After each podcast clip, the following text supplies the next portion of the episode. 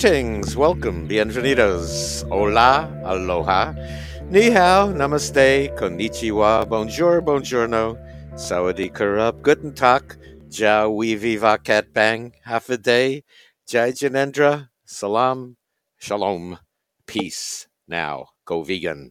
Peace. How? Go vegan. From the west coast of the unlabeled, genetically mutated McNugget pharmaceutical vivisection prison kilitary industrial corp nation. In the cheese covered post constitutional bankster bankrupt corruptocracy democracy criminocracy of the United States of Listeria foodborne in the NSA NRA um, USA home of Uncle Salmonella, where they sure do eat a lot of dead animal body parts, and the Wall Street backed corporate diet of death, disease, and destruction is shoved down your throat. This is Go Vegan Radio with Bob Linden. This is a first, a historical first. We actually started the live show exactly on time, exactly at uh, five o'clock Pacific time. Um, and uh, that has never happened before. We we were tuned in with the atomic clock and you know the the pitchfork and all of that. So uh, we're exact today. And uh, does it matter? Does it matter? Yes, it does. Um, I uh, I'm I'm coming up for air actually. So uh, this is for days on end. I've been sequestered, isolated, converting songs to the MP3 format. Uh, because, as you know, I feel that the solution for our troubled times is an online music radio station. Yeah. Uh, but aren't there thousands of music radio stations available now? Well, yeah. But uh, none like you will experience with Radio Bobby coming really, really, really soon. Really soon. Um, I was hoping for a March 4th launch, but uh, when are when are we ever on time with anything? Uh, except today, five o'clock. We started exactly on time, but almost there, almost there. I still you know, have have work to do on getting the music library together. This is a different kind of startup for me uh, versus how I used to start up radio stations in the past. Um, I would I would go to some some loser like uh, WJZE in Washington D.C. or uh, you know some some place not doing really all that well, um, and that's why they would allow me to actually mess with their format. It's like they had tried everything, like uh, like WJZE in Washington D.C. with United Broadcasting for forty years. That station had had lost money uh, never broke even until I got there. And then within my first year there, it had broken even. And I was a hero. I was a hero for getting the station to zero. But, you know, what I normally did was I'd go into a station, I'd have to order tons of CDs from record labels and uh, you know, get, get, get them physically in hand and have a music library there. Um, now it's a little different. Now I convert music uh, into the MP3 format online. I've been spending days, nights doing that, and uh, I think we probably have about a thousand, twelve hundred songs to to start. That's not a bad start. So, uh, but we're we're almost there. Um, now I don't know uh, when when are we going to get it on the air. I I hadn't really planned on going to the Natural Products Expo this coming weekend, but it looks like I am actually uh, going to go there apparently my my interest in the in you know what's new in vegan foods overrides uh, everything else. I get to taste everything. So, and then um, right near the Anaheim Convention Center in Garden Grove is vegan pizza. That vegan pizza place that is so totally amazing that uh, I have to go to the Natural Products Expo. I've been there what every year for about the past 10 years. So uh, I guess we won't break the streak after all this year, and we we will attend the Natural Products Expo, and I'm looking forward to that. Um, so Radio Bobby eh, this month, I hope. I, I, yeah, still this month, maybe maybe right around the beginning of spring. Ah, a new beginning. That would be nice to do it then, right? So, uh, yeah. But I, you know, all this time I was I was out there begging for volunteers. You know, volunteers to convert music, and uh, and I I do thank uh, Sean and Tanya and Eddie for their contribution, uh, and a million. Uh, I make that a bazillion thanks to uh, Ben Brayman for all of his volunteer work over the years, and including now with with Radio Bobby and helping me get that together. Um, he's like the old engineer of past radio stations when I, you know, was there and had to deal with uh, all of the electronics and the antenna and the taking readings and all of that stuff. Now, now everything's digital. Now, now we're we're making things digital, digital. But I, uh, yeah, I, I still uh, I've been working. I, I, I myself personally converted hundreds and hundreds and hundreds of songs, uh, and uh, yes, it was up to me to get it done. And I think I'm just about at the point where I feel comfortable uh, with the the music library in a starting point. And I uh, I apologize. I, I I didn't mean to ignore you. I may seem that way. I uh, I know I haven't had, I haven't done as many posts on Facebook. I haven't done that many tweets on Twitter. And uh, oh no, look look at how far behind we are on on, on posting uh, archive programs here. Well, hopefully by the time you hear this, we will have caught up. Um, I hate to end sentences with a preposition. So hopefully, by the time you hear this, up with which we will have been caught uh, at goveganradio.com on the archives there.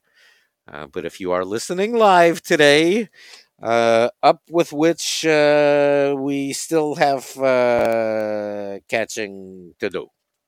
soon, soon, everything. Have we ever been on time with anything? Yes, today, five o'clock, we started the show right on time. A first. Um, so, anyway, uh, I also really meant to write a review of this horrible fake environmentalism that we get in uh, Sierra, the magazine of the Sierra Club, which is the environmental organization that glorifies humankind's most destructive environmental behavior. Uh, probably uh, probably brings the Sierra Club uh, more uh, more donations. Then, apparently, if you can be an environmental organization for humankind's uh, worst uh, environmentally destructive behavior, probably get a few donations from ranchers, people like that. Um, so here we are in uh, Sierra Magazine, Sierra. Uh, and the editor, the editor, Jason Mark, uh, February 24th, 2017. And again, I, I hope to catch up with things and, and post on Facebook regarding uh, this article. I, I, I, think I sent a link to it to uh, Professor Francione a few days ago. Maybe he'll want to say something about it. Uh, he's coming up at the top of the hour on today's program. Um, then uh, I won't be doing a show next week because I'll be in Anaheim. Um, at well, actually, I'll be in Garden Grove at Vegan Pizza. Um, occasionally stopping by the Anaheim Convention Center for the uh, Natural Products Expo, but really the main the main reason is vegan pizza. It's such amazing pizza that, in fact, uh, on one of my Facebook pages, one of the Bob Linden pages, I'm sitting there with a uh, pizza from Vegan Pizza right in front of me. There, uh, that's the one with Daisy on my lap, and uh, incredible. So, uh, I anyway, where what was I? I? I? was talking about the article in uh, Sierra. I have my mind on on pizza. not Pizzagate, actual pizza pizza. Um, so the article is by Jason Mark. The the article is toward a moral case for meat eating. it's like a joke already, isn't it? I mean, how ridiculous. Okay. Uh, what are we going to do? We will be apparently from the uh, title of the okay, so toward a moral case for meat eating. Uh, and it says here by consuming other animals, we can affirm our animal nature, drawing ourselves closer to the earth. Have you ever heard such nonsense in all your life? Uh, well, there'll be more nonsense because I'll. It's a long article, but maybe I'll read some of it here now. As we we rationalize uh, the the most immoral, environmentally destructive behavior. Um, it can only be an irrational irrationalization because how, right by definition, um, how do you make a moral case for that which is immoral? Well, by by fiction, I think. But okay, so what does this uh, this editor of uh, the meat eating environmentalist Sierra Club uh, have to say here? He says, and I quote. I once experimented with vegetarianism. Well, aren't you? Give this guy an award. He Jason Mark. He's he said I once experimented with vegetarianism.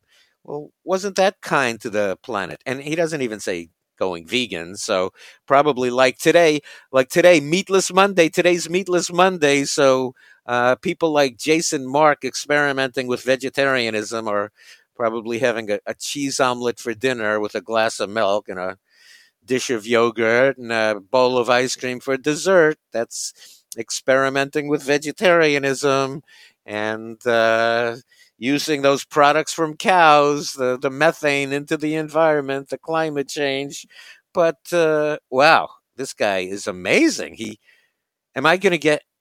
I haven't gotten past the first through, few words of this article. Am I going to get anywhere with this? I don't know. Um, but I'm just so amazed that this this guy was so, is such an environmentalist that he once experimented with vegetarianism.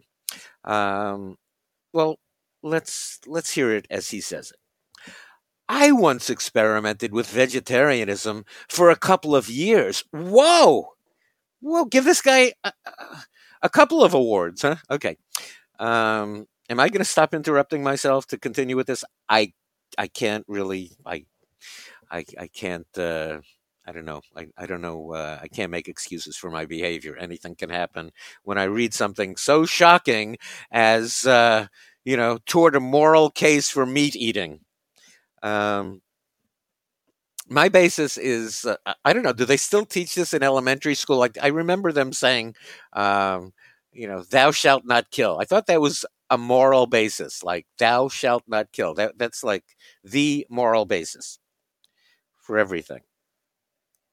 We okay. Anyway, I once experimented with vegetarianism for a couple of years. When people asked my reason for foregoing meat, I told them that while I had no problem with killing animals,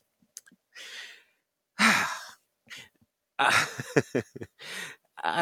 this guy is just winning my respect by the second here. That that he had the the, the fortitude to to experiment with vegetarianism for a couple of years, and while well, he had okay, continue quoting.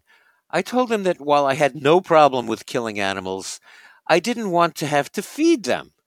Uh, the line was too glib by half. I was uh, uh, typically callow 20 something dude, but it got straight at one of the main concerns motivating vegetarians. I don't really know what he means by vegetarians, but I'm reading what he says here. He says, animal agriculture, or I should emphasize industrial animal agriculture, has an outsized environmental impact compared to a plant based diet. And again, I don't really know what a plant based diet is since uh, uh, I'm told that you can include animal products in a. plant. anyway, um, so he continues ranching, especially in the developing world, often leads to deforestation that chews up wildlife habitat. Uh, growing animal feed requires large amounts of land and water that could be used more efficiently in the production of plant crops. And ruminants like cows, goats, and sheep. Uh, emit heat trapping methane that is about 80 times more powerful than CO2 wait a second, this guy's making some sense here. What happened? Um, Jason Mark, editor of Sierra, you are making sense suddenly. Um, but I will continue as he goes on. But the first part of my quip, I have no problem with killing animals, revealed an ugly ambivalence, if not apathy, about the morality of destroying another being to feed myself. It was frankly a lame dodge to a question that my that any meat eater should at some point ask herself. What, if anything, can justify taking another animal's life? I think nothing, but uh, okay, anyway. Uh, that question has been on my mind a lot this past season as we at Sierra Magazine have been busy producing our most recent edition, which focuses on food and agriculture. Uh, as we report in our cover story, I guess I'm going to have to look at the magazine for this, this could be material for for weeks weeks on end for us here at Go Vegan Radio with Bob Linden. But anyway, so it says here as we report in our cover story, cattle ranching contributes to greenhouse gas emissions despite the claims of some holistic management theorists that ranching can spur sufficient soil carbon sequestration to offset ruminants belching. In another story, we shed light on the environmental and public health impacts of North Carolina's vast hog farms. Such exposes, certainly not the first or the last uh, takedowns of animal agriculture, reaffirm the environmental importance of dramatically reducing animals from one's diet. How about eliminating? Eliminating. Maybe if you uh, really were thinking there, Jason, but uh, you have to represent your meat eating uh, constituents, so you'll get donations to the Sierra Club from the meat eaters. Uh, okay, so continuing with his article here, it says there's no shortage of thoughtful prescriptions for how to uh, do so. Um, well, since I interrupted, you don't know okay, he's referring to, he says, such expose is certainly not uh, the first or last takedowns of animal agriculture, reaffirm the environmental importance of dramatically reducing animals from one's diet. There's no shortage of thoughtful prescriptions for how to do so. Meatless Mondays, the reducetarian solution, vegan before six. These ideas, among many others, are strategies for harm reduction. Really, Jason? Really? Meatless Monday is a strategy for harm reduction when uh, the egg industry says it, uh, it, it's had its highest record sales in 30 years uh, thanks to Meatless Mondays. And don't you think tomorrow on Tuesday everybody will double up uh, on on the meat because of the sacrifice they're making today by having that cheese omelet, huh? And the reducetarian that that reduces uh, harm also uh, because people uh, say they're reducing, but really don't, I'm sure. And then vegan before six, which uh, is uh, basically uh, what uh, Mark Bittman's book, right? Which is basically uh, how, how to be cool. You know, it's it's cool to be vegan. So you can still be cool and call yourself vegan because you're vegan before six, but then after six with dinner, you know, you become, um, you know, fle- you know you're eating flesh and blood again, right? So um, uh, these really aren't strategies for harm reduction. They're just uh, excuses and rationalizations, probably much like this article will become if, I ever make any progress with this article. So, so it says um, that uh, okay. So, meatless Mondays, reducetarian, vegan before six. Uh, he says they presume that meat is an evil if a necessary evil. They offer little or no justification for continuing to eat meat, just prescriptions for eating less meat. The meat reduction pledges seem to be saying all bad things in moderation, including moderation. And right, isn't that the case? That uh, if uh, if we are saying that uh, these are bad things, that eating meat is a bad thing, uh, why would we just uh, stop it on Monday? And why wouldn't why wouldn't it be vegan Mondays anyway? Right. So, and why wasn't it then? You know, meatless uh, or vegan. Tuesdays through Sundays. why just one day out of seven?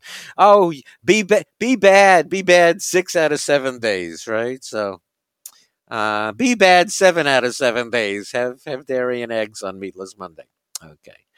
So back to uh, Jason's uh, article here. He says uh, all of this, which, which has me wondering anew: Can meat actually be a good thing? Is there any way to make a moral case for eating animals? Well, of course, the answer is no. But then I guess he wouldn't have, you know, he wouldn't fill up the page here. So I, let's see what he has to say. He says a couple of years ago. Nathaniel Johnson, the food and agriculture writer at Grist, asked, Where are the philosophers arguing that eating meat is moral? Where are they? Well, they're they wouldn't be working in philosophy, would they? You know, um, they'd be working at McDonald's apparently. Anyway, so he says after doing a pretty thorough uh, lit review, interviewing some professional ethicists and the animal welfare guru Temple Grandin. Now, there's there's an authority, huh? Um, and uh, plumbing his own thoughts and feelings on the issue, Johnson pretty much came up empty-handed. So he came up empty empty-handed to the question: Where are the philosophers arguing that eating meat is moral? He came up empty handed. Uh, continuing with Jason's uh, article here, uh, if we acknowledge that eating animals will cause them some measure of pain, then it is impossible to defend on a strictly ethical basis. Uh, think of uh, Kant's categorical imperative, which says, quote, act only according to that maxim whereby you can at the same time will that it should become a universal law, end quote. So, what does that mean? He says here, unless you're willing to be kept, bred, and eventually slaughtered by a species of superior strength and or intelligence, which is questionable to me, um, you can't justify doing so to other species. I'm continuing the article here. If you've spent any amount of time thinking about the morality of meat eating, you might have already come to this conclusion. And if you're like 97% of Americans, including Johnson, you still eat meat. Isn't this blatant hypocrisy? Well, yes, it is. So why not uh, not be a hypocrite and uh, and go vegan? Ah, but I interrupt. Um, so he says, Isn't this blatant hypocrisy? He says, Not necessarily, according to ethicist Paul Thompson, the author of From Field to Fork Farm Ethics for Everyone. Moral ideals are exactly that ideals, something we strive for. A Christian, for example, isn't necessarily a bad Christian just because she doesn't give away all of her worldly possessions to the poor. Charity doesn't require asceticism. Asceticism, yeah, okay. Uh, and uh, so, oh, so, so, so, um, I get, so the idea here is that moral ideals are exactly that ideals, something we strive for. So um, I guess we we strive n- not to rape, right? We strive not to rape. That's an ideal. We we strive not to rape. We we strive not to commit uh, pedophilia, right? We strive for that. Um, we strive to to to not kill others, uh, innocent, uh, harmless others. You know, but they taste so good forget it forget it. It's only an ideal to, for which we strive right you know? And i suppose uh, if if rape if, if rape victims were, were eaten or the children uh, the, the, victims of pedophile were eaten well actually i think the victims of pedophilia are uh, are eaten. Um, but we strive we, we strive not to eat them. We, we, we strive. So back to the article here. It says at the end of his piece Ooh, sounds kind of personal, huh? Okay. Oh, at the end of his piece, Johnson concludes that conscientious carnivores should support farms that prioritize animal welfare. Conscientious carnivores, huh? There's a there's a an irrational rationalization right there. Um, how and, and and conscientious rapists and conscientious pedophiles, you know, should should prioritize kindness uh, and welfare for their victims. Um, he's quoting Johnson here saying, let's focus on giving farm animals a life worth living. Uh, as if possible, right? This is all. This is fiction. This uh, this editor of Sierra magazine is a good fiction writer, I believe. Let's focus on giving farm animals a life worth living. Right. Um, as I'll detail below, I wholeheartedly agree, but the conclusion still felt unsatisfactory. I, I was left wanting to hear an argument for, for meat eating as an ethical good. Um, as Johnson noted, while it's almost impossible to find a moral argument in favor of killing animals, it's not at all hard to find compelling claims on the other side of the question. What is the other side of the question? Hmm. It's the article continues. More than 200 years ago, the English philosopher Jeremy Bentham established the intellectual foundation for considering animal rights, writing, quote, a full grown horse or dog is beyond comparison uh, a, a, more rational uh, as well as more um, conversable animal than an infant uh, of a day or a week or even a month old. But suppose they were otherwise, uh, what would it uh, avail? The question is not can they reason, nor can they talk, but can they suffer? Uh, in the 1970s, the Australian American philosopher Peter Singer uh, took that argument to its logical, conscious uh, conclusions with his book Animal Liberation, which laid out a sweeping ethical case against eating animals or using them as research subjects. That's not really what I understand Peter Singer's philosophy to be, to tell you the truth, for me these days, but okay.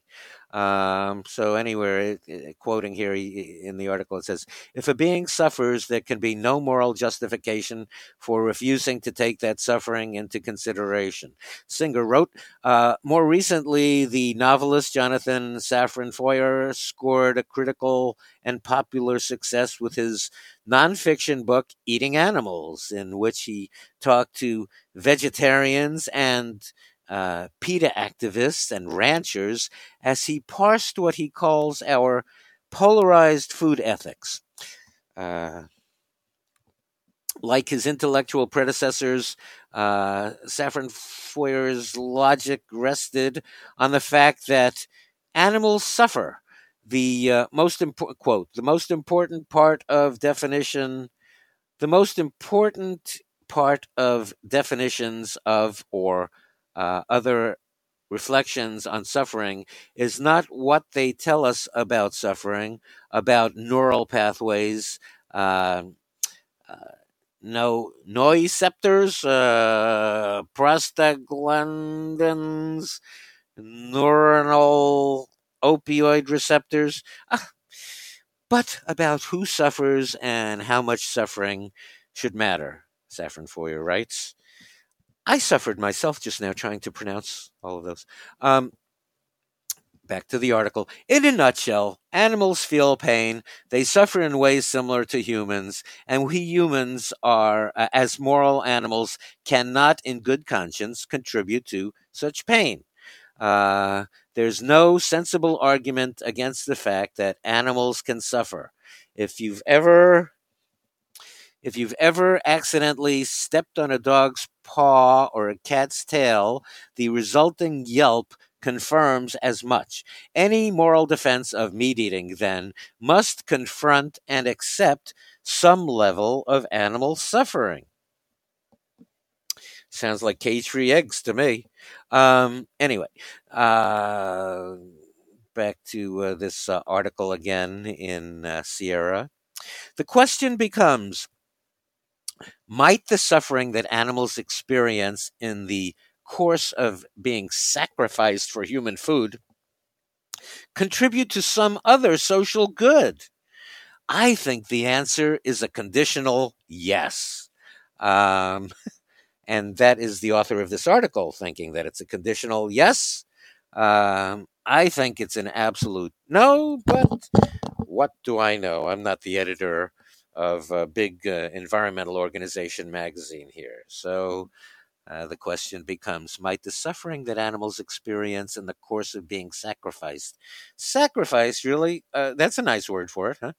Um, for human food uh, contribute to some other social good? I think the answer is a conditional yes. So he says here, and uh, this is where uh, this is where it gets uh, more nonsensical. You know, anyway, it says by eating animals, we can remind ourselves of our animal natures. oh, welcome to Theater of the Absurd. Okay. By eating animals, we can remind ourselves of our animal natures. That recog- that recognition of our corporeal reality, the, the fact that we are flesh and blood and bones and skin, each of us ever on the way to very likely an unpleasant end, can, like few other things, keep us connected to the living earth. What? What is this guy saying here? Huh? Um, all right.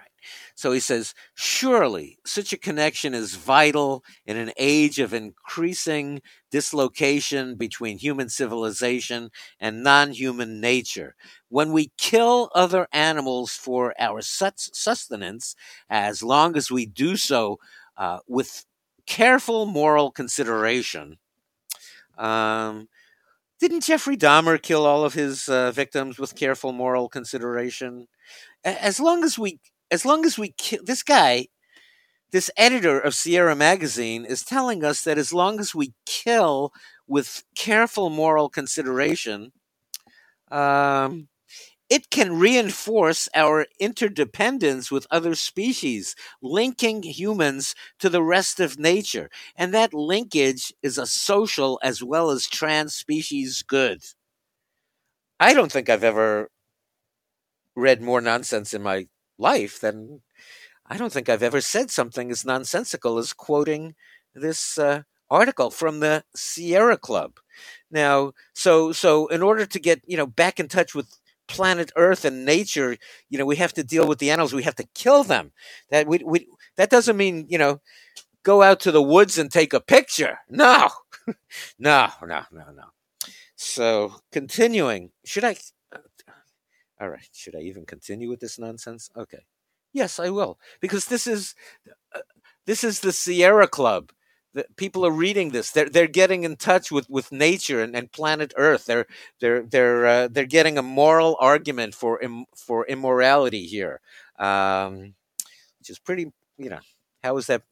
How do you make a moral argument for immorality? Right here, I'll continue. It says, by taking another animal's life, we can attune ourselves to the laws of ecology and the laws of the animal world of which we as animals are a part. Those laws state that everything is connected and that there can be a, a harmonious balance in a natural food chain. Mindful meat eating plugs us into that chain and connects us to the fates of other living beings this dude is like a meat addict, right? He he is so into flesh and blood that he will say anything. Uh, you know, mindful meat eating, like okay, oxymoron again. You know, conscious uh, carnivores, uh, oxymoron. Um, mindful meat eating plugs us into that chain and connects us to the fates of other living beings. Um, pa- he says paradoxical as it might sound. And believe me, uh, bro, you are as paradoxical sounding as can be. The he says, paradoxical as it might sound, the conscientious carnivore can reestablish our moral obligations to the other species with whom we share this planet. Kill them. That's you know, let's be connected. Let's you know we're, we're really not connected with other people like you know, I mean, we're really not. Like, maybe we should start killing other people. We'll, we'll feel connected to them, right? Huh? Huh? Huh? Paradoxical as it might sound, the conscientious carnivore can reestablish our moral obligations to the other species with whom we share this planet. Meat eating can be an ecological good insofar as the act reaffirms an environmental ethics that places other species' interests alongside human interests. I can't make any sense of this. I'm sorry. Can you? Uh, I'll have to post about this on Facebook at some point here. Uh, this is the most ridiculous. Anyway, it continues. To be sure, there are other less lethal ways of hitching ourselves to nature. Really, as I might suggest, take a camera. Huh? Take take a camera. Um, go go go out to the woods. You know, go to the ocean. Go to the lake. Uh, but this guy, you know, this guy, he, he loves his ketchup and mustard and mayonnaise so much that uh, this is this isn't the onion, by the way. Um, although this guy's probably against eating onions um, because it doesn't really connect us with the, wouldn't wouldn't eating you know that which grows from the earth fruit vegetables nuts grain seeds you know they that's the connection to earth. They grow from the earth. Isn't that the connection? Plus plus dude what's this guy's name? The the editor of uh, uh, sierra? Whatever his name is. Jason whatever. Um, he seems to neglect the fact that we are herbivores. Of course, he, he doesn't want to recognize that because he likes to eat his dead animal connection to earth. Here, he says, to be sure, there are other less lethal ways of hitching ourselves to nature. The mindful vegetarian can find a connection to oh oh here he goes the the mindful uh, vegetarian can find the connection to nature through a sense of awe uh, at the alchemy of photosynthesis. There you go. There you go, Sierra Club members. Go get off on photosynthesis, huh? You're you're a Sierra Club. You're supposed to be green. What's more green than photosynthesis? Can you can you get off on that instead of killing somebody else to to get back in touch with the earth, huh? You know, the sun, the plants, the green, you know, the chlorophyll. The come on, come on. No, but you you need flesh and blood, right? Okay. Uh, this article continues The vegan dog lover creates an emotional bond to another species through companionship. This is the first mention of a vegan here, and for some reason, it's the vegan dog lover uh, creating an emotional bond to another species through companionship. Um, I would presume the non vegan dog lover also creates an emotional bond to another species through companionship, but why are we trying to make sense out of a, nonsensical writing here? It says, but companionship isn't the same as physical interdependence.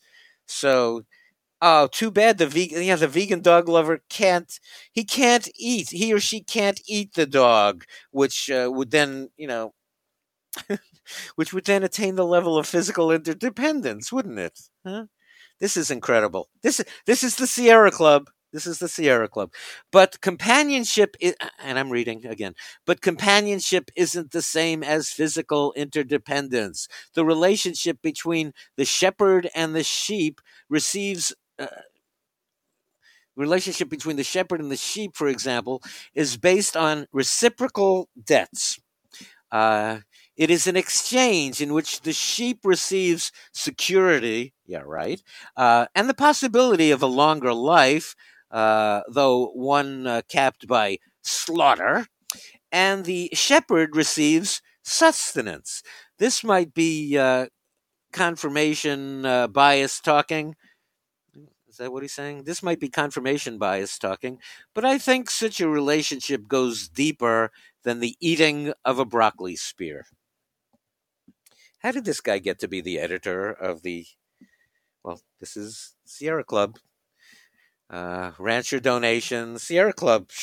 Well, uh, he continues to eat meat is to consume the body of the world. Oh, isn't that magnificent? Huh? The, the, he, he's taking this to, to such higher levels of, of nonsense that I can't believe it here. Huh?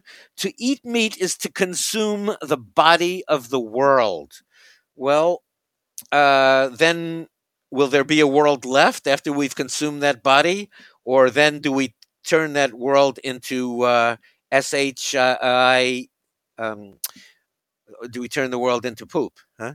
To eat meat is to consume the body of the world. No wonder we've turned the world into the crap that it is. Okay, it says it offers us a chance to remember that the animal kingdom runs on blood. The mountain lion preying on the deer, the coyote going after the hare, the bobcat pouncing on a field mouse, and that we too are part of that kingdom. Okay, well, you, uh, Jason, whatever whatever your name is, uh, editor of. Uh, I guess I could scroll up to the top of the page. This is Jason Mark. But I don't want to lose my place. I don't want things jumping around here. Um, okay, so uh, what did he say? So, so to eat meat is to consume the body of the world. It offers us a chance to remember that. But so the mountain lion preys on the deer. So, so Jason, please go run go run after the deer. See see how well you catch the deer. Um, and uh, uh, the coyote uh, goes after the rabbit. Uh, please go go running after a rabbit also.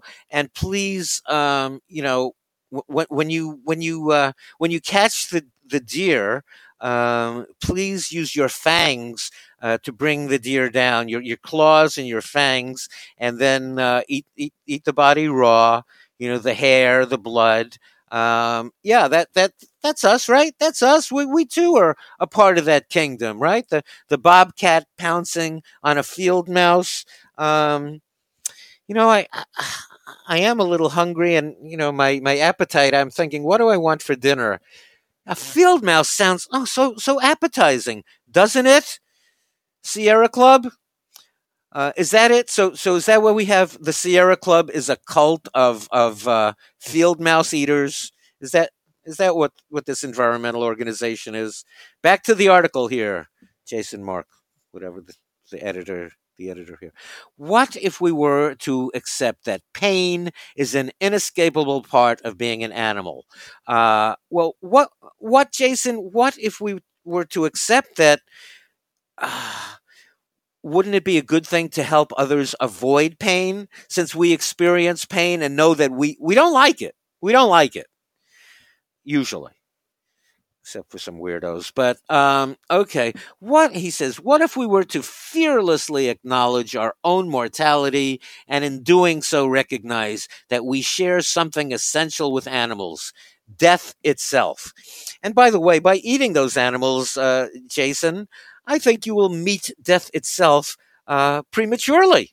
I think that uh, the heart disease, cancer, and stroke uh, that that you get by eating animals, not you know, not the coyote, not the not the bobcat, um, you know, but but you're an herbivore, but you know, you don't want to recognize that.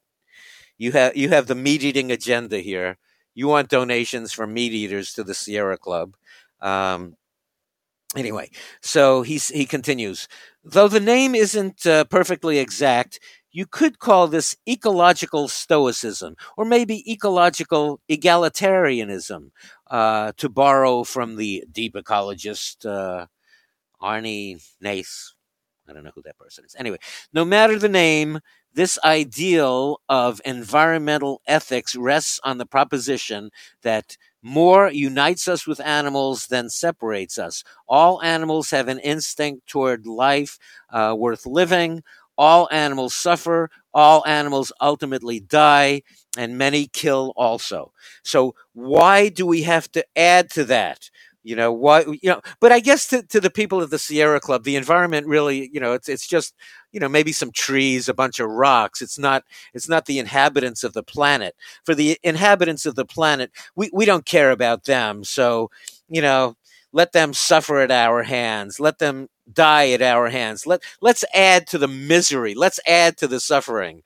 As environmentalists, of course, who want to connect with planet Earth, we're, we're doing that. So we have a good excuse. We, we, we, we can add to their suffering, their pain, their torture, and their murder because we're connecting to planet Earth. You know? Okay. Um, Let's see. Anything else I want to say from this thing here? I think I'm getting sick from reading this. Um, let's see. It says extending the basic principles of equality. See, somehow now this is equality. We've attained equality by eating other animals. Those those you know because we have power over them, we can make them victims of our violence. We'll call it equality for the sake of environmentalism. uh, extending the basic principles of equality, uh, implicit uh, in that there is the idea that humans will raise other animals to the ethical plane we inhabit. Maybe we humans should stretch uh, in the other direction and acknowledge that we are animals too, driven in large part by instinct. We, you know, I don't think we really have an instinct to kill other animals. I really don't think our instinct tells us that when we look at a cow, you know, we, we go, mmm, you know, I'm salivating. Ah, yeah, look, uh, look, a pig, I'm salivating. Huh? Uh, where is our instinct? Uh, oh, look, an apple. Well, I really am salivating. I see an apple. Okay, so he says, uh, so this dude here, this Sierra Club fake uh, fake environmentalism. So he says, uh, all right, maybe maybe we humans should stretch in the other direction and acknowledge that we are animals too, driven in large part by instinct. Yeah, our instinct is to eat uh, fruits, vegetables, nuts, grains, seeds, beans. Um, so he says here, such an acknowledgement might prompt us to consider that our equality with other animals rests less on our shared ability to feel pain than on the common way in which we are driven by instincts. Uh, Homo sapien, he says, Homo sapiens is a moral is a moral animal. According to some studies, so are chimpanzees and dolphins and elephants, insofar as they demonstrate altruism and overlapping and interlocking bonds of responsibility, a primitive system of ethics, if you will. Uh, two of uh, two of three of those aforementioned species also uh, are meat eaters, he says here. So um, there's another excuse for you. Uh, if uh, if we uh, call other animals uh, moral and they eat meat, then obviously meat eating is moral. Um, this is such nonsense. Okay, so he says my point here, and and it, it's great that he finally does get to some point. Maybe, maybe. He says, My point here is that humans are animals every bit as much as we are moral beings, and that a strict animal rights philosophy may be counterproductive toward creating an environmental ethics. It may divorce us from our animal selves. Uh, okay, well, I think I think I've had enough. I think I've had enough of this of this article from this is from the Sierra Club.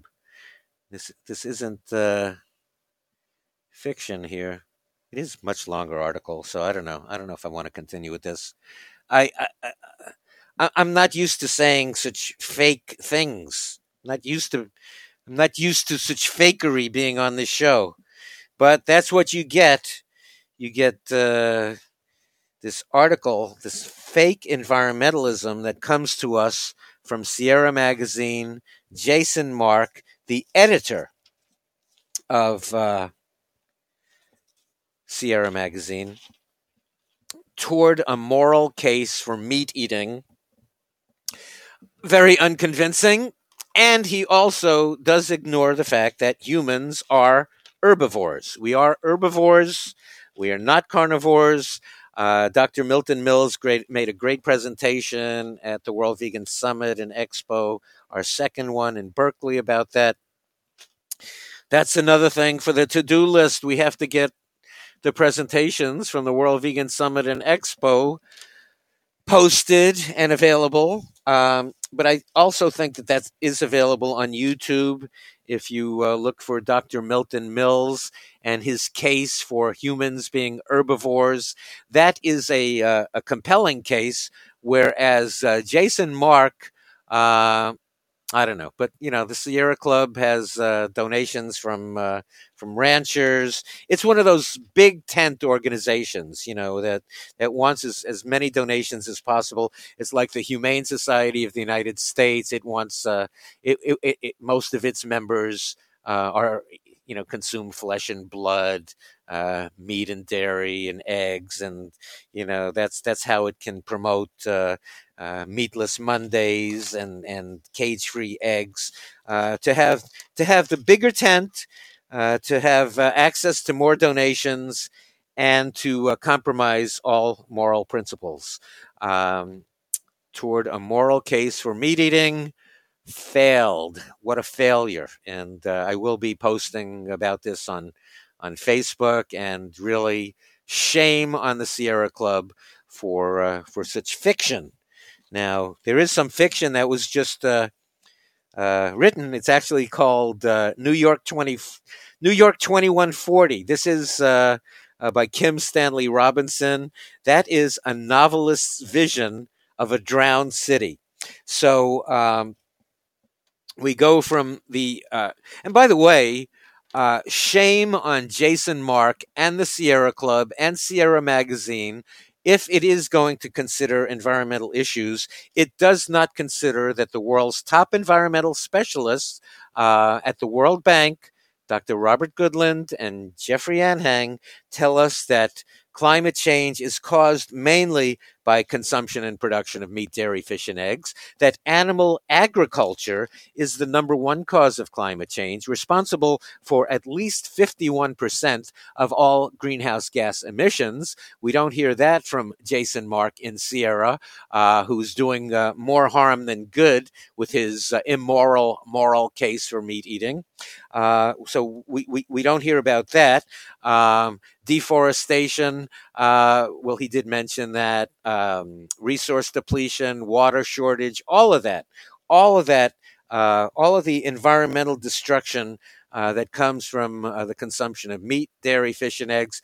Uh, we, don't hear, we don't see the Sierra Club urging its membership to go vegan we see an excuse, we see uh, a, a, connection with planet Earth that we get from from killing other animals. That's what we get from from the Sierra Club. This uh, shameful. How, how can you really? How can you be a meat eating environmentalist? Um, well, this this is it. You get you get an immoral moral uh, argument uh, to to try to make the case and make everybody feel good about the most destructive environmental behavior uh, in which humans participate. Uh, that is uh, consumption of meat, dairy, fish, and eggs. And uh, but it's okay with the Sierra Club. So ranchers, you can continue to uh, to make your donations uh, to the fraudulent Sierra Club.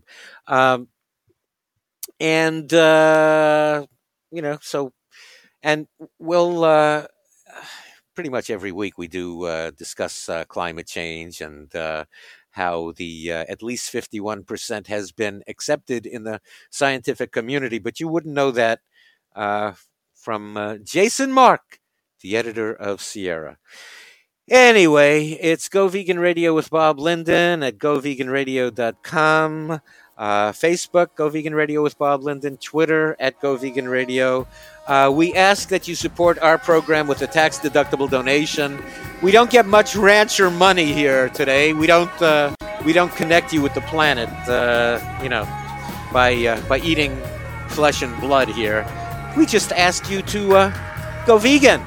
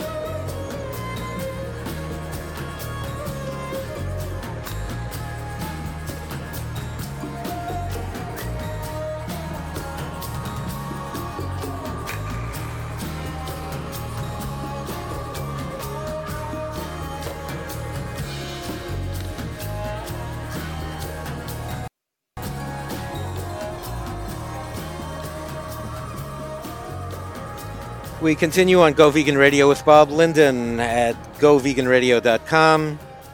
Again, please support us with a tax deductible donation. You can uh, find the donate button at goveganradio.com. Uh, we are on Facebook, Go Vegan Radio with Bob Linden, and Twitter at Go Vegan Radio. Uh, Professor Gary Francione coming up in just a few moments here. Um, I uh, do want to thank Vegetarian House for its uh, support year after year after year. Vegetarian House uh, 100% vegan restaurant in San Jose.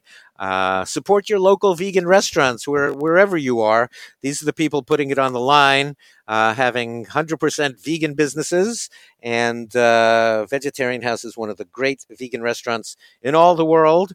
Um, check out vegetarianhouse.us. Vegetarian House is supportive of Radio Bobby, uh, which will be on soon, soon, soon, soon, our online music radio station.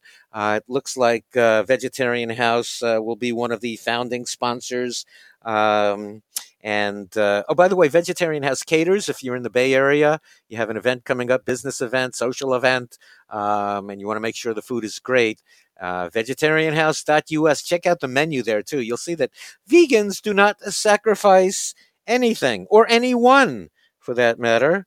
Uh, the environmentally friendly uh, cuisine, uh, which you wouldn't know by the Sierra Club. Um, so, Vegetarian House, just one of the great restaurants, uh, 520 East Santa Clara Street in San Jose, about to become one of the founding sponsors of Radio Bobby, as will be evolution, uh, evolution, uh, dog and cat food.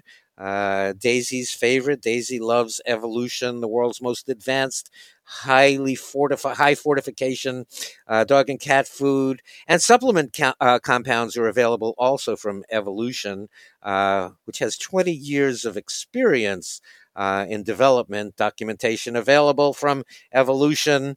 Uh, you can go to weismannutrition.com, W E I S M A N nutrition.com. By the way, if you uh, order by phone and mention Bob Linden or Go Vegan Radio with Bob Linden, uh, Evolution will make a donation to Go Vegan Radio. And uh, you can order uh, in terms of supplementation there's a cat dog uh, kidney support uh, compound uh, that's available omega-3 support for cats and dogs uh, there's urinary tract support for cats and dogs there's immune system support for cats and dogs uh, joint support for cats and dogs there's relaxation compound uh, there's a gastrointestinal support uh, compound. All of this from uh, Evolution, Evolution dog and cat food, vegan dog and cat food. Yeah, so all the members of our family can be vegan, and uh, that's uh, actually a. Oh, and you can go to petfoodshop.com to order, or you can call 651 228 0632. 651 228 0632 for uh, Evolution and mention Go Vegan Radio or Bob Linden and uh, Evolution will make a donation to Go Vegan Radio. Um, you're welcome to do that yourself there on the website, goveganradio.com. You can find the donate button there and uh, Evolution helping all of our family members go vegan, uh, which is a good thing to do. I'm seeing in a news release uh, says uh, here physicians analyze food trends and publish dietary prescription for optimum heart health. And so, um, green leafy vegetables, blueberries, and plant proteins rise to the top of the physician's recommendations for frequent food intake. Coconut oil, palm oil, and antioxidant supplements fail uh, or fall to the bottom of the list. Um, so uh, it says here in a news release, uh, uh, nutrition researcher Neil Barnard, MD, president and uh, founder of the uh, nonprofit Physicians Committee for Responsible Medicine, is one of 12 authors of Trending Cardiovascular Nutrition Controversies. Uh, in the March 7th, 2017 issue of the Journal of the American College of Cardiology, which recommends whole food uh, vegan eating patterns for optimum health. Uh, and whenever I see plant based, I'm probably going to say um, vegan because I, I don't really know what these people are talking about when they say plant based. Anyway, so it says Dr. Barnard and the cardiovascular researchers, including Andrew Freeman, MD, Pamela Morris, MD, Caldwell Esselstyn, MD, Dean Ornish, MD, and Kim Williams, MD, reviewed the latest research behind popular food trends to create an evidence based prescription to provide clinicians with a quick guide to um, relay to patients in a clinical setting. Leafy green vegetables, berries, especially blueberries and strawberries, and plant proteins such as lentils and beans earn top accolades for supporting cardiovascular function. See? Beans, beans, good for the heart. We, we knew it all along, right? Uh, it says they contribute uh, into uh, a vegan dietary pattern that lowers blood pressure, stabilizes blood sugar, and breaks down arterial plaque, the early formation of atherosclerosis. These foods should be consumed whole compared to uh, blended in juices or grounded into antioxidant supplements. Olive oil, canola oil, sunflower oil, and nuts provide healthful sources of monosaturated and polyunsaturated fats, but should be consumed in moderation due to their high calorie content. Dietary cholesterol should be limited. A southern dietary pattern rich in added fats, fried foods, eggs, organ and processed meats, and sugar sweetened beverages, along with coconut oil and palm oil, should be avoided, it says here. It says gluten containing foods should be avoided only if patients have sensitivities or allergies. A gluten free diet reduces mortal, uh, morbidity and mortality for people with celiac disease, which is about 1 or 2% of the population. Non celiac gluten sensitivity may impact 6% of the population. It says uh, it's no surprise people are confused about what constitutes a heart healthful diet, says Dr. Barnard. With thousands of studies published each year, we get uh, contradictory headlines. We collaborated on this review to provide a real time prescription based on the best available peer reviewed research, he said. So it says heart disease is the leading cause of death worldwide. Nearly half of uh, Americans have at least one controllable risk factor, including high blood pressure, high cholesterol, and smoking. Quote, in addition to eating colorful uh, vegan foods, well, it says plant based here. Uh, I don't really like to use that confu- confusing, vague, meaningless term, but okay. In the quote, in addition to eating colorful plant based foods, it's important to uh, make time for sleep, exercise, and stress management, which could uh, come in the form of social support or even listening to music. Okay, Radio Bobby coming soon. See, we're, I, I knew there was a reason. We'll, we'll help you out with Radio Bobby soon. Anyway, that was a quote from Dr. Barnard, and you can get a copy of the review. Um, you can email jfrost, J F R O S T, at pcrm.org for this uh, review here that uh, basically the uh, heart healthy prescription green leafy vegetables, blueberries, and plant proteins at the top of the list, and uh, coconut oil, palm oil, and antioxidant supplements at the bottom of the list. Okay, so there you go. And we will uh, continue uh, on uh, Go Vegan Radio with Bob Linden, coming up with Professor Gary Francione. And again, so you, you get on that, get on the leafy greens, uh, you know, the, the blueberries, the beans, beans, good for your heart, and Radio Bobby coming soon to relieve your stress and be a positive place for us to all gather and hang out. That will be cool. So, Anyway, we will continue on Go Vegan Radio with Bob Linden. Please support us with a tax deductible donation at goveganradio.com.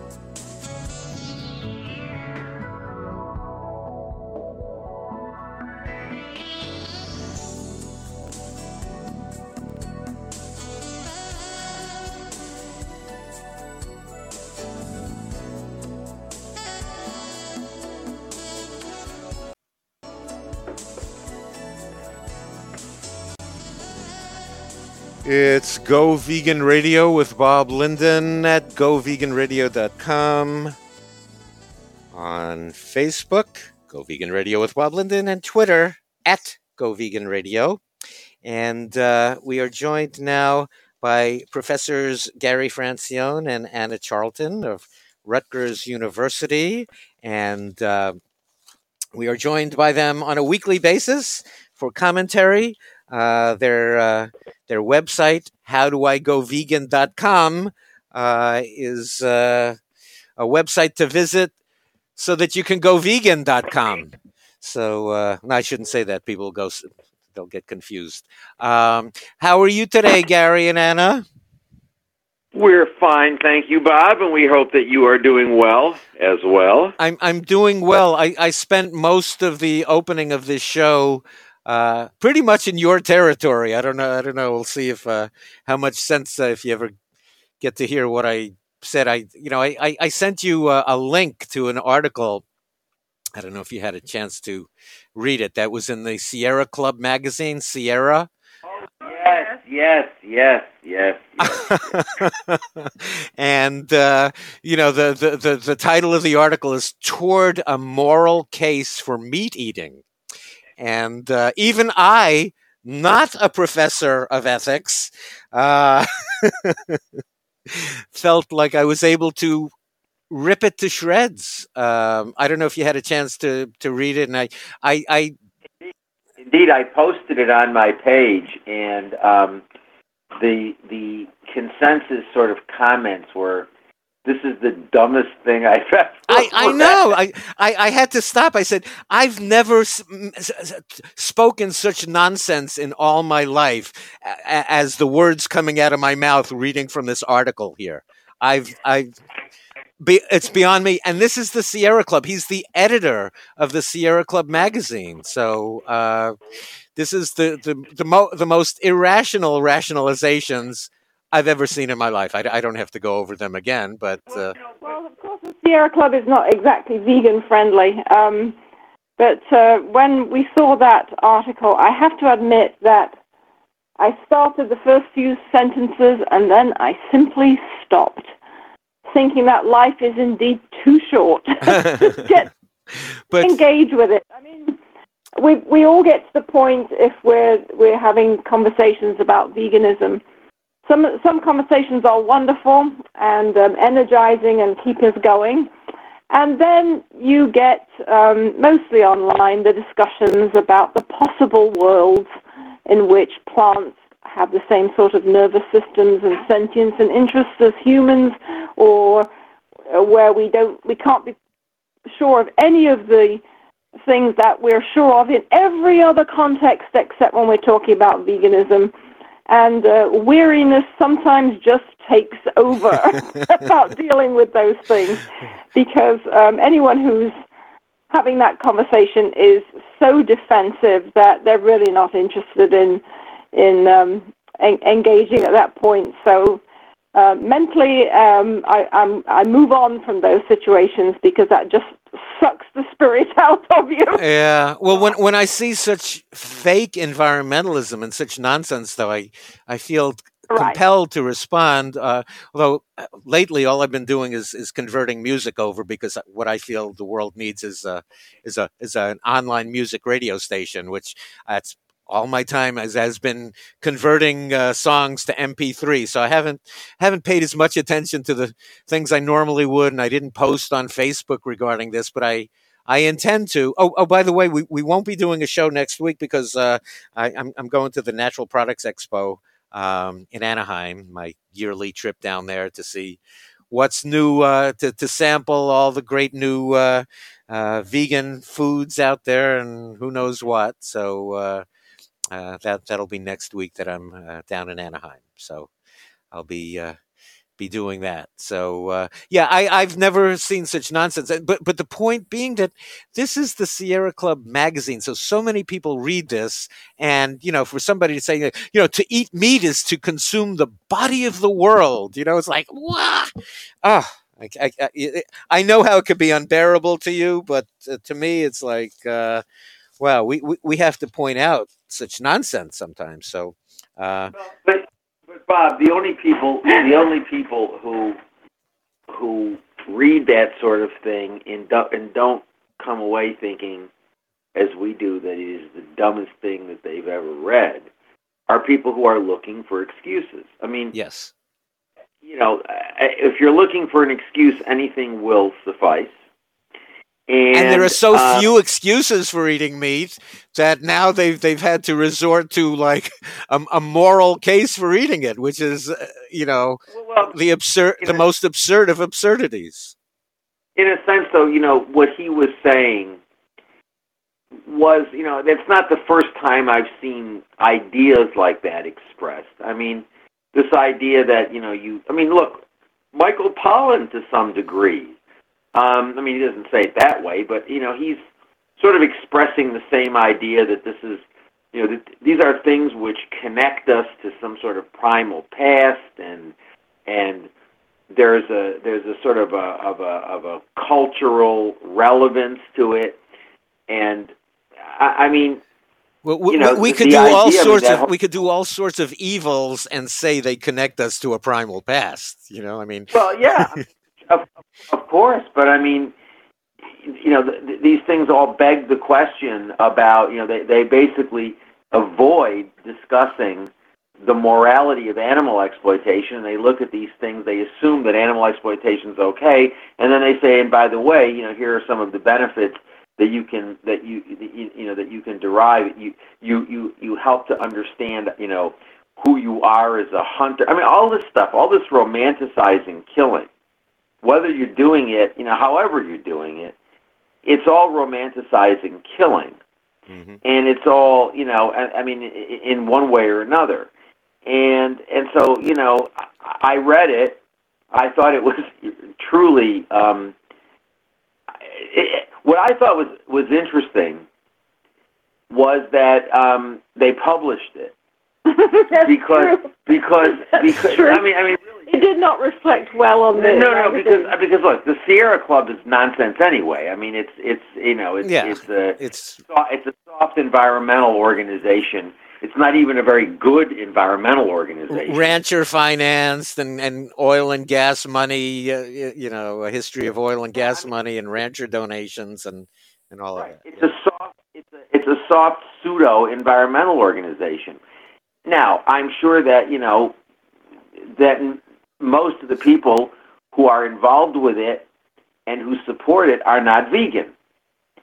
But I was amazed that they actually published an article like that because it would most certainly piss off the small number of vegans that they do have contributing to them. And I, th- I thought that was just, I, I thought, you know, why would anybody, you know, look at this and say, this is a good idea? When in fact, they know they're going to get, I mean, I posted it and I had people putting comments on the thread on my page saying, I'm not going to support them anymore. hmm And I'm sure that a number of people who give money to the Sierra Club, why they do that, I don't know, but they do, and they're animal people, and some of them are probably vegans. And To make nice Christmas cards. yeah, they right, right. They get Christmas cards from. uh, they they buy they buy Sierra Club Christmas cards and send them out. Um, and and so I, I I I was just sort of, I was surprised. I have to tell you, I was surprised that they they did it. But but I He's the editor, by the way. He's the editor of the the magazine. I know, he- I, I know, I know, I know he is. I know he is. Um, and I, I was, I was just, I was stunned. I have to tell you, I was really, really stunned when I saw it. Um, but um, I'd like to say I thank you for bringing it to my attention, but thanking you for such sending sending me, excuse me, such a piece of trash. Um, but but you know, I I think in certain ways. I mean, look, we're seeing a lot of this. We're seeing a lot of this as people are becoming more and more uncomfortable about exploiting animals and realizing we don't have a good a good reason. You know, I I had I this weekend I had a an interesting exchange. There's a there's a guy um and his name is Wesley Smith and he's a he writes for you know, he's a conservative person and he he writes for among other things this Catholic publication and he put an essay in there about how you know speciesism is evil because you know Peter Singer wants to use mentally you know disabled people in experiments and whatever, and you know, the, the, and I I pointed out to him that you know Singer is a utilitarian and he has all sorts of views that um, many of us uh, don't agree with, and and we ended up sort of getting into this discussion because my view is if you have religious beliefs, if you have theistic beliefs, um, the most they can get you, the furthest they can get you, is to say that in a situation where there is a, a, a dispute or a conflict between humans and non-humans, humans have to win because God created them in God's image and therefore they, they matter more. But it doesn't mean that God gives you a green light to go eating at McDonald's tonight because that's what you want to do. I mean, at most, what religions get you is the the obligation to choose human over non-human in situations of compulsion. And what was sort of interesting was to sort of see him and the other people on his page flailing around um, because they were they were they were making just silly comments. Um, but to see them flailing around because they don't know how to respond to that because it's true. I mean, it, it. it I mean, it's absolutely true. Um, and and in terms of in terms of what I mean, in terms of what these religions, you know, they, they have this idea that well, you know, because you know you're a religious person, that means it's okay for you to eat meat or drink dairy or whatever, is nonsense. What what what religions get you is when you're on the desert island, God wants you to eat the rabbit and not the human that you're with because the, the, the, the rabbit is not made in God's image and, and in the human you're with is. That's all it gets you. Um, and and and it was just interesting to see them flailing around because they didn't know how to deal with that because there really is no good answer to that. Mm. You know, I mean, you because the the the the position you've got to argue if you want to defend it, the, the position you've got to defend is to say that God wants you to engage in gratuitous harm of animals. That can't be right. I mean, I, I, I don't see any any. Thou shalt kill. Thou uh, uh, thou shalt kill. That's the new. Uh, we, we needed yeah, we needed to edit the original uh, and make it thou shalt kill. Yeah, I mean, I mean, and and and you know, and most of these religions were formulated at a time when people didn't really think about eating anything else because they assumed that was food. I mean, that that was food. That's how they understood the concept of food. It was a necessity. And and um, you know, I was reading. I was even I was looking at the Quran before, and you know, the Quran talks about how you, you shouldn't be cruel to animals, um, and that but it's okay to kill them and eat them if you need to eat them. But those words were written at a time when people thought it was necessary that you needed to eat them. Mm-hmm. And now the you know the, the facts have changed dramatically. We know we don't have to eat them. Indeed, we know that we can be healthier without eating them. And and um, uh, and so you know, but, but I think people are flailing around and and God, God's first commandment was to be vegan, uh, although apparently not. He didn't use the the vegan word because we had to wait till the 1940s for that. But you know, Genesis book one verse 29 says to be vegan. I, everybody ignores well, that. Yeah, what what God says is the herb and the seed shall be your food. Mm-hmm. Um, and and and um, you know, it is very clear in the Garden of Eden, everyone is a vegan, including all the animals. Mm-hmm. Uh, there are animals aren't killing animals, and humans aren't killing animals, and humans aren't killing humans.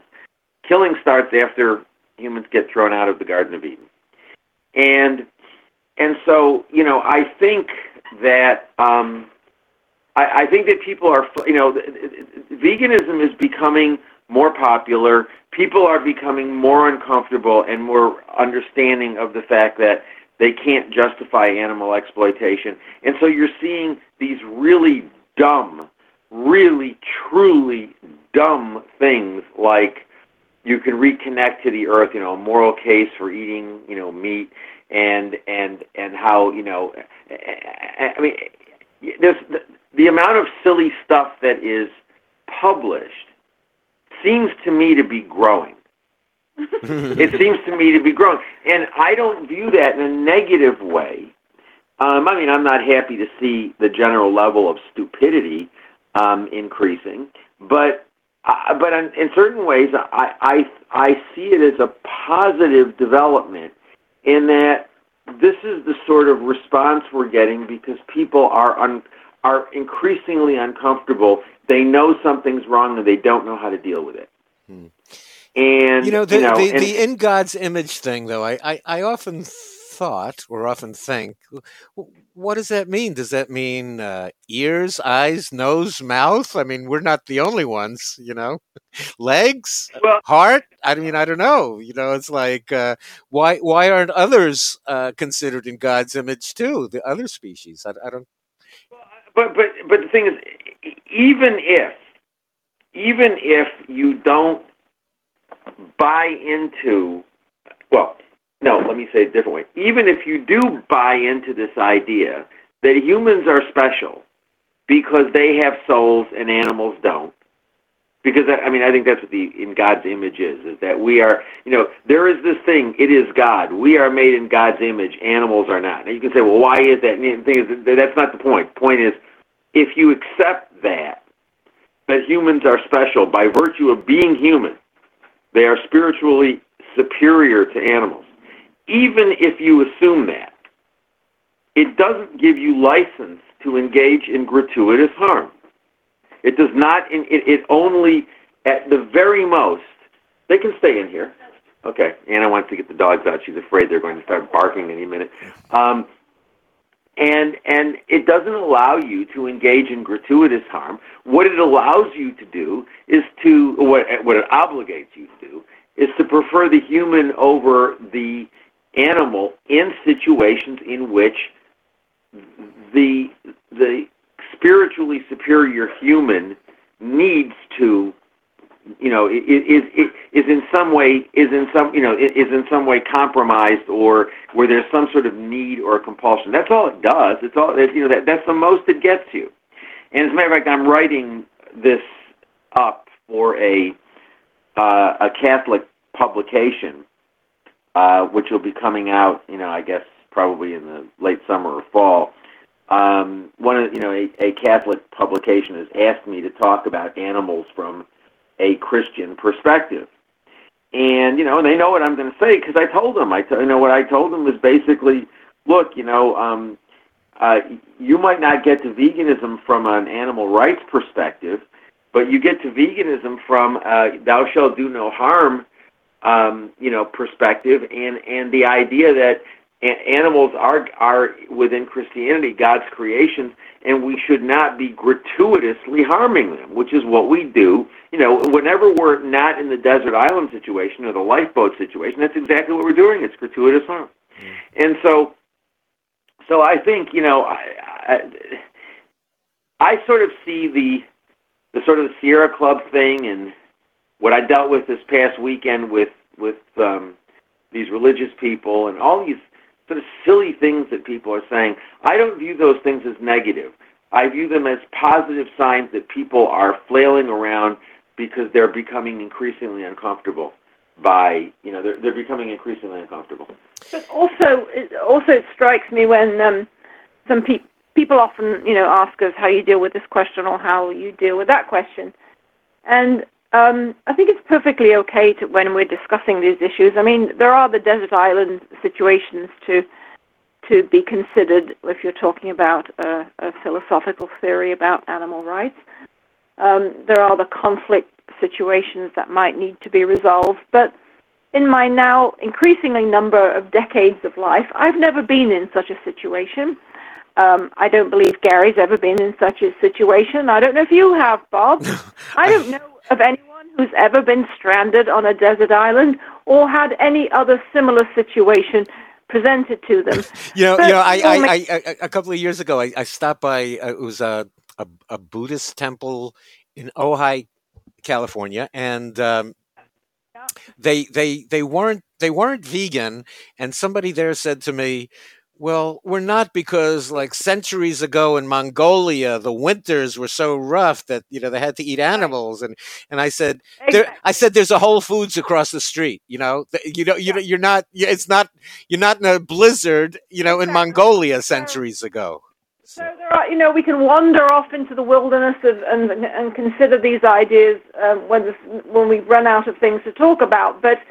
Um, you know, I don't think there's anything wrong with taking the very practical step of bringing people back to the real conversation, because you can get, um, you know, stuck off uh, dealing with these tangential issues, and yes, you need a theory of animal rights that will accommodate those conflict situations if, if it's going to be a, a theory that stands up. But most of us will never, ever, ever be in anything approaching that situation. So it gets to a point in our normal conversations and our normal interactions with people who are not editors of the Sierra Club or whatever magazine, where we where where we can have the the practical conversation, or just decide that this is not a person you want to engage with. I mean, um, you know, we we need to plod through life and and talk to the people who are most receptive and put our energy there. So it, you know, all the same things come up. You've had that that experience, of course, Bob, of, of the silly conversations, mm. and um, you know, the, the, the sudden interest in plant rights, and right. um, everyone is everyone is a nutritionist, and everyone's wondering, are we really just brains in jars, being, you know, with electrical electrical current going through us? We don't, we can't be sure of anything, and all this sort of stuff. So um, those those are good conversations for some dinner parties and perhaps some undergraduate philosophical um, courses.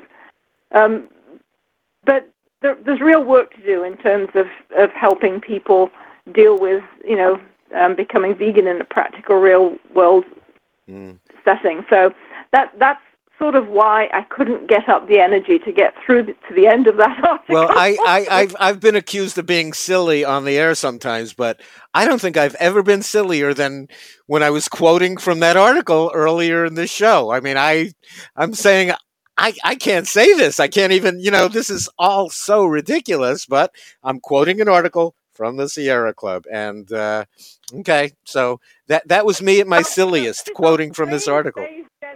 Bob. So uh, it's not surprising that we have strange conversations yeah, about yeah, the I animal mean, issue. I, I, I am. I, I my first thought when I did read that was that the Russians had hacked into the Sierra Club server and had published right. uh, an unbelievably stupid article. But you know, the thing of it is, is that people really have no. They they've they've got no argument. You know, I, I had a very interesting experience. I was in a video store um, a couple of days ago, and and um, you know it's it's a it, it's a really you know there aren't very many of those left in the world. Um, but you know there's there's a place um, fairly near where we live that has a lot of really good movies and a lot of foreign films and a lot of a lot of things you can't you know you you you can't even get on online in terms of Amazon Prime or Netflix and things like that. And so I was there and the owner of the store was talking with somebody and asked them if they liked some movie um, and the person responded by saying, "Well, there was that pig slaughter scene that really upset me. I'm a vegetarian." And um, and they were talking about this pig slaughter scene, and and um, and I, I said, "Excuse me, I, I don't I don't want to be rude um, or interrupt." I said, "But let me ask you a question. Why aren't you vegan?" And she just looked at me and she said, What do you mean? And I said, Well, you're upset about a pig slaughter scene, right? And she said, Yeah. And I said, You just said that you're vegetarian. And I said, Yes. So I said, I take it that means you don't eat meat. And she said, That's right, I don't eat meat. And I said, Well, why do you stop there? I said, You know, like, why, you don't eat meat. Why? And she said, Well, because I, I don't I don't think it's good to kill animals. And I said, Well, but you're consuming dairy, that's killing animals, and you're consuming eggs, that's killing animals and and we had a very interesting discussion. And um, turned out that turns out that she's a um, an artist in the city, and and and and a, you know a good one. Um, and and we you know we had this discussion, and and I had just done a video on the Facebook page about vegetarianism being an incoherent position. And I sent her, I you know, she gave me her card, and I sent her the video. Um, and she wrote back and said, you know, you're making me think. And and what was interesting is that you know she was a very very bright woman, um, and she had i mean she had nothing to say. You know it's like no one's it's it's uh, what's what's really interesting i didn't get into a discussion about whether she was you know whether she was involved with any animal groups but my guess is she probably was. And nobody's ever said to her being a vegetarian isn't enough you got to go further that being a vegetarian is is is a meaningless position mm-hmm. um and and you know, but what's what's interesting is there really is no argument. There, there. But also, just the simple point that you were making engaged her and yeah. interested her. Yeah. So she's ready to consider it. Yeah, exactly. I mean, so that's what we need to be doing. Yeah, and and, and, and did she not know? Did she not know that? Uh, I mean, yeah, she's she, maybe she's saving pigs by uh, being uh, so-called vegetarian, but did she not know about uh, the chickens and and the cows dying? Did she think that? I mean, you know, I was I was raising this with her, and she was not saying, um, "Gee, I didn't know about that." Um, I, I think, Bob, there are a lot of people out there, lots of them, lots of them, who are vegetarians. And there's a whole industry that is reflected in the checkout line of your, you know, natural foods supermarket type place that that says, "Hey, you've taken that first step. Well done. We'll support you, and you need go no further." Look at all the vegetarian magazines and stuff at the checkout line of the shops that we go to. They're all saying, "Well done. Glad you're joining us. Let's celebrate. Let's do that." Here's advertisements for this, that, and the other. You know, that's only vegetarian, not vegan. So there's the brakes are there to be put on to people, and intelligent people who are disposed to think about this are not pushed that little bit further. And it is a little bit further for someone who's already thinking that ethics is important when they're making the decisions about what they're going to eat tonight. So I, I think I think that's inspiring for us. That's energizing for us. There always good pre-vegans, as we were talking about. Mm. Um, you know, that we encounter all the time. Gary just talked to someone in a video store. And it was a pleasant conversation. It wasn't hostile. It wasn't accusatory. It was engaging uh, with the, you know, an intelligent, well-meaning person who was interested. Let's go and do it again. I mean, I have conversations like this all the time. Right. it's like, um, I mean, it, it, it's amazing how it comes up, and you know, I don't, I don't, I don't proselytize. I don't. I mean, obviously, I, I, you know, in this situation, I in, in, interjected myself when they were talking about this Guatemalan movie, but um, but but uh, you know, as a general matter, it's like it's not all that difficult to start a conversation with people about these things because they're raising them. I mean, you know, yes, I I got involved in the discussion, but only after she made a comment about how this film made her uncomfortable. Um, you know, uh, because a, pig was slaughtered, and you know, and, and that bothered her. That bothered her and offended her sensibilities as a vegetarian. And and you know, when I think about it, I mean, I find it fascinating that anybody's a vegetarian. What a bizarre thing to do to say, well, I'm not going to eat meat because I don't agree with killing, but I'm going to eat a lot of other things that involve killing. I mean, right. it, it it just it doesn't make sense. I know. But, I know. I. uh I, I, I was there. I, you know, I, I feel, you know, I, I felt so morally superior when I was an unknowledgeable vegetarian until I realized I hadn't really done anything. I spent all that time feeling like I was doing the, you know, the, the morally correct thing by being vegetarian.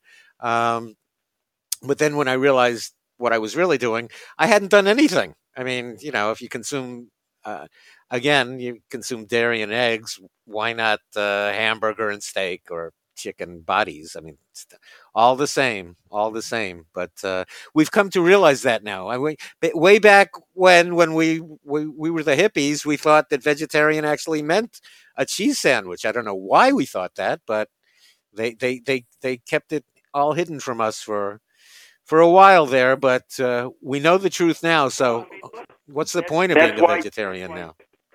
That's why Donald Watson formulated the word in the first place hmm because because vegetarians were eating cheese and eating eggs. hmm and and he- and he he thought that was a bad idea, and and you know he thought that people should should not eat any animal products, and so therefore he formulated vegan because because people weren't because vegetarians weren't vegetarian. Um, and and you know and and I I mean you know I I I know there's a lot of controversy amongst a lot of animal people over this, but the reality is Watson sort sort of thought of he thought of veganism as sort of a general philosophy about not exploiting animals, but he certainly thought about it primarily as a dietary thing. I mean, that's how it got started was because he was a vegetarian and vegetarians were eating cheese and eating eggs, hmm and he thought that was a bad idea. So he, you know, he said, let's have a word, let's let's have a word that means only plants. But he then expanded it into more, uh, uh, you know, a, a more comprehensive philosophy. But you know, I mean, Well, it used to be lacto ovo vegetarian, where uh, you know you had the asterisks, and you knew that th- those were the exceptions to the rule or the cheating uh, that went on lacto ovo. But then the lacto and ovo uh, uh, uh, disappeared, and we were left with the word vegetarian, meaning what it probably didn't mean in to start. I, I would think. I mean, I think a lot of people thought vegetarian meant vegan, and, and still do uh, to a lot of there people. was that time in the in the 80s in in the states here that that people were sort of trying to reclaim that word, and you know you'd say, oh, you're a strict vegetarian or or whatever, without the um, the qualifications of the lactose and the ovos and Right. stuff. But then that became a, losing battle. So then it was important. And and strict strict wasn't such a good appealing word either, an inviting word. You know. I'm strict. Yeah. it's not strict. It's like it's the opposite of strict. It's like Right. opening up the whole world to you. You know, it's like Right. open. You know, it's like not not narrow. It's broadening. It's it's everything. Right, So- but when you know when I look back at some of the um, the old publications and stuff, we were taking a stab at make at uh, vegetarian meaning something that it certainly had lost o- over time. So Mhm. And I don't forget that Vegetarian House in San Jose is a 100% vegan restaurant. So I don't know. Well, I mean, you know, it, it, it's interesting because you can't say, well, you know, um, ve- we generally think of a vegan as somebody who doesn't eat, wear, or use animal oh, products. certainly, certainly. All right, and so, so if Wider than just a diet. yeah, it's it's wider than just a dietary thing. And and um, you know, looking back on on um, when when I became a vegan in '82, um, I stopped eating all animal products. But was I a vegan because I had leather shoes? I didn't buy any more leather, but I had leather shoes, and I continued to wear them until they wore out. Um, and and um, you know, but so so was I, you know, was I a vegan because I was wearing animal products? Well, you know, maybe not. I don't know, but I certainly was in terms of my diet. Um, and I certainly didn't buy any more animal products. Although I, I you know, I had wool stuff that I wore. Uh, I had wool suits that I wore. Um, and and um, you know, but I didn't buy anymore. That was the thing. I didn't, you know, I didn't I didn't buy anymore. But but um, you, you know, but you know, there's a lot. There's I mean, people. I, I find it sort somewhat uh, silly that a lot of people just get involved in um, endless debates about how to use the word. I mean, vegan means not eating, wearing, or using animal products. Can you use it in terms of reference? You know, can it can it be used in terms of a diet? And the answer is yes. Does it have to be? I mean, if somebody is not eating, wearing, or using animals for environmental reasons, as opposed to strictly animal rights reasons, is that person a vegan? The answer is yes. If somebody doesn't use, eat, use, or, or uh, uh, eat, wear, or use animal products, I, I almost don't care why they're not doing Right. it. They're vegan. Right, right, right. But but there are people there are people um, who get very upset with me when I say, you know, yeah, I don't really care why you're not doing it. If you're not eating, wearing, or using animal products, you're a vegan. They get all upset about it because they say, well, it can only be for moral reasons, and you know, I, I happen to think environmental reasons can be moral reasons, but um, but but but you know, uh, uh, but it, it has to be for reasons of animal rights, and the answer is, I don't think so. Um, I think it can be, you know, I think you can be a vegan um, for a, for a, a, now. I've never met anybody who's a consistent vegan um, who isn't a vegan for animal rights reasons. I mean, I I've never met anybody who's an, a vegan for environmental reasons or health reasons who doesn't cheat. Never, not once. I have not known one person who falls into that category who is, you know, who is consistent. Um, well, but but people, but people, you know, who who have gotten into it for health reasons have become complete vegans and and actually, you know, dedicated to it for for animal reasons also. Oh yeah, yeah, yeah, yeah, yeah, absolutely. But what I'm saying is, if you're if you if you are not, I mean, I've never, I, I have met some people who have been vegan in terms of eating, wearing, and using animal, not eating, wearing, using using animal products for environmental reasons. But they, but they're not consistent. Um, I've known people who have had vegan diets for health reasons, but they're not consistent. They cheat. Um, you know, in the same way that you know anybody who's on a diet, you know, uh, uh to lose weight, it will will you know cheat. I mean, you know, it's just, that's the nature of it because you don't see the activity as something you see you, you see it as an, an activity that you desire to do because you want a particular end, but you don't see yourself as morally obligated in doing something you know that is really bad if you cheat. And so, um, you know, but but I, I I mean, this idea, you know, and you, you see some of these these really um, uh, in, incredibly uh, charged discussions and debates on the internet about whether or not you can talk about having a vegan diet, and the answer is sure you can. Donald Watson talked about it. Now, he talked about it in a more expand, expanded way as well, but he talked about there being a vegan diet. He talked about well, that's the way of eating that reflects right. the moral, right. the wider moral framework. So well, yeah, it's but, not just the the diet and only the diet, but there's certainly a vegan way of eating. Right. There's a, well, yeah, but he also he because he was focused on the fact that vegetarians were eating cheese and eggs and he was focusing on it from the you know the, I mean the, the the diet thing was the thing that that initially got him to reformulate the the the, the, the or formulate the word.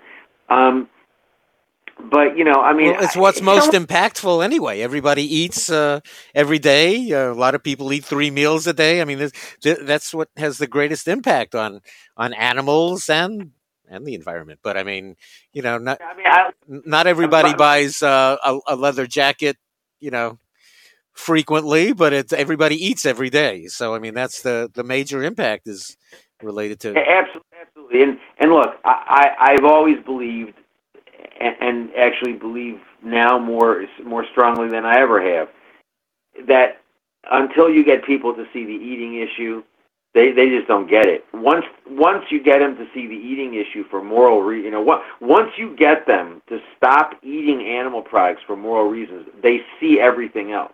Mm-hmm. Until you get them to stop eating animal products for moral reasons, they don't see you know they they they don't understand it at all. Mm. And and so you know you have you know that that's why I mean I think it's I think it's bizarre to sort of try to try to get people interested in the animal issue by by by by approaching them about you know killing seals or or you know or other single issue campaigns those things are never going to really change anybody's thinking about animals. The only thing that really changes their thinking about animals is when they stop eating them.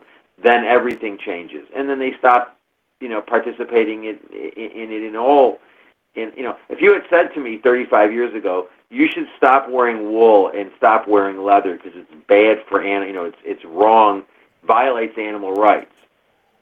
I wouldn't have even understood what the hell you were talking about because I was still eating them. Mm-hmm. Once I stopped eating them, then it made sense to me. Although, frankly, to be honest, I don't remember anybody back then talking about wearing animal products. I don't remember. I mean, I don't remember anybody in fur fur. They talked about fur. But I don't remember anybody back then talking about wool. Anybody. Mm. Um, and and um, or leather. Uh, I certainly don't remember anybody talking about wool. So in a sense, it was like, well, you know, once I became a vegan in terms of my diet for moral reasons, then I started thinking about and learning about how wool was because I didn't know anything about wool, how wool was produced. hmm And I, I used to think of leather as a slaughterhouse byproduct, which it's not. It's actually part of the economy of, of animal exploitation. It's not a byproduct. Um, and a lot of leather, a lot of animals are raised like for you know, you know, horses for cordovan shoes and things like that. I mean, they're they're they're raised for um, you know their primary their primary function is to provide leather, and and so but I didn't understand any of that stuff back then, um, and I wouldn't have understood it if you had come up to me and said, you know, we want you to support our anti-wool campaign. It would have I would have thought that was a bizarre request to make of somebody who was eating animals. hmm And, and so I'm still, as long as you're eating them, nothing is ever going to change. You're never really going to ever change. Right. So once you stop eating, everything changes. Yeah. When I go to the uh, Natural Products Expo in, in Anaheim this weekend, um, I'm I'm I will be amazed as I am every year at how many uh, companies uh, use the word vegan. It's it's everywhere. It's on their banners. I mean, it's really, you know, the, the word vegan is very very present at this event, and it's a, a main question. That, you know, the the food industry itself has. Uh, accepted the word vegan. It you know explains to people. It's very simple. You see it on a label. You go, okay, it's, it's safe for me. That's how that's how I look at it. It's uh, you know, I'm. Uh, I, I, I don't see the word I don't see them say plant based, but I do see vegan is is everywhere, um, and uh, I I like the use of the word. I like seeing it everywhere.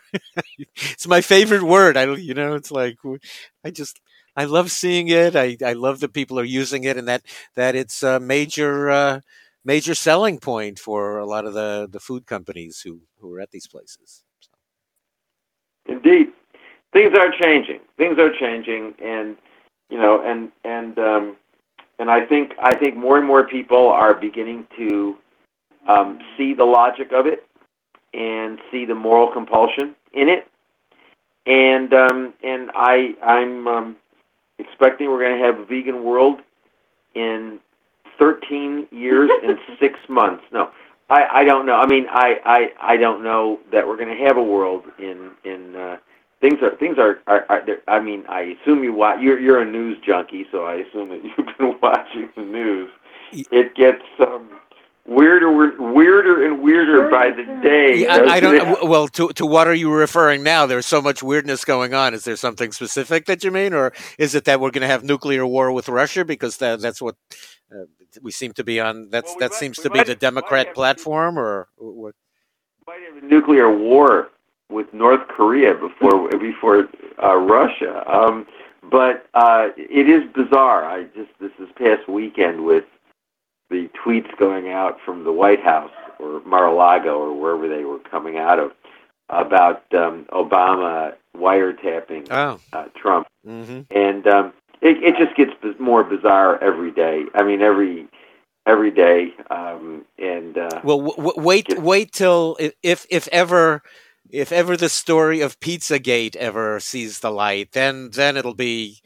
Uh, I don't know if you've followed that. That's you know kind of bubbling under in alternative uh, news related to uh, pedophilia in in the highest places of government and commerce and politics and show business. And uh, this was through uh, you know WikiLeaks and John Podesta emails and uh, a lot was revealed there and I, I, have a feeling if but but but it's really covered over and it's ridiculed uh, because uh, people don't want to uh, you know, the, the mainstream media don't really want to cover anything but uh, if, anything you know because like in the UK it was uh, revealed uh, that there's this this guy Jimmy Savile in the UK was one of the biggest stars in television on the BBC.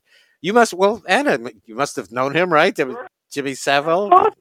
He is sort of the sort of Dick Clark person, Right. although I think he always or it's at a creepy, pleasant presentation, or it could be because he was older than everyone else right in the studio. right. So so he was like so well known there and you see pictures of him with the queen and the prince and all the well-known people. And he turns out to be uh, uh tr- uh, he he was a, a trafficker uh, he, he was a child trafficker for for for pedophiles um, and uh, you know he, he he was considered a hero but now everybody's coming forward and uh, you know eh, rem- remember what was his name? Edward Heath? Was it Heath?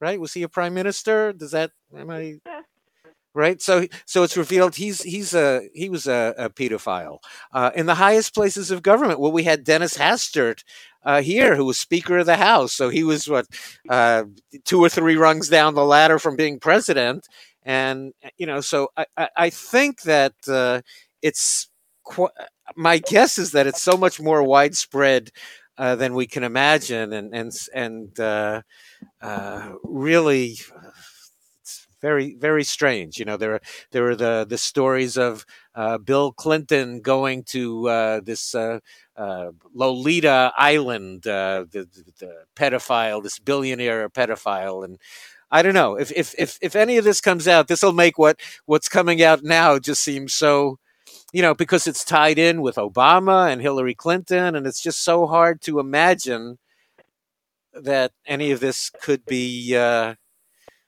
reality. And uh, I have a feeling that if uh, if things ever do see the light of day, we're going to be in for big shocks. You know, they, they talk about uh, these code words like uh, pizza, cheese pizza is a little girl, hot dogs are little boys. You know, there, there are all these code words that the FBI has uh, that have appeared in Podesta emails and and uh, Obama ordering sixty thousand dollars worth of hot dogs for the White House. I mean, it's very. You want to get strange? I'm I'm I'm dealing in the, the you know look around. the- About, you know what? I'm sticking.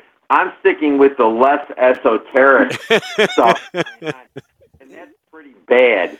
So I don't need to get into any pizza thing. Yeah, Um, well, it's under it's under Pizzagate and Pedogate. Uh, you know, and if you if you ever want to look around to to really, I mean, I mean, and the thing is that this gets revealed. Like I said, with Jimmy said the, the Dick Clark of the UK, he was like the, the the biggest pedophile in the country. You know, and and and and providing children to the biggest names. You know, so it's really it's a crazy world. So like, uh, go vegan. Go, don't eat animals and don't eat children. I don't know what to tell you. You know, it's crazy.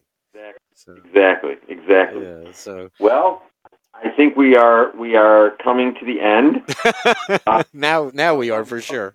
Um, of, of the show and of the world. Um, but um, but anyway, so we're not we're not doing a show next week. right. We're not doing a show next week, uh, and if there's still a world the week after, we'll do one then.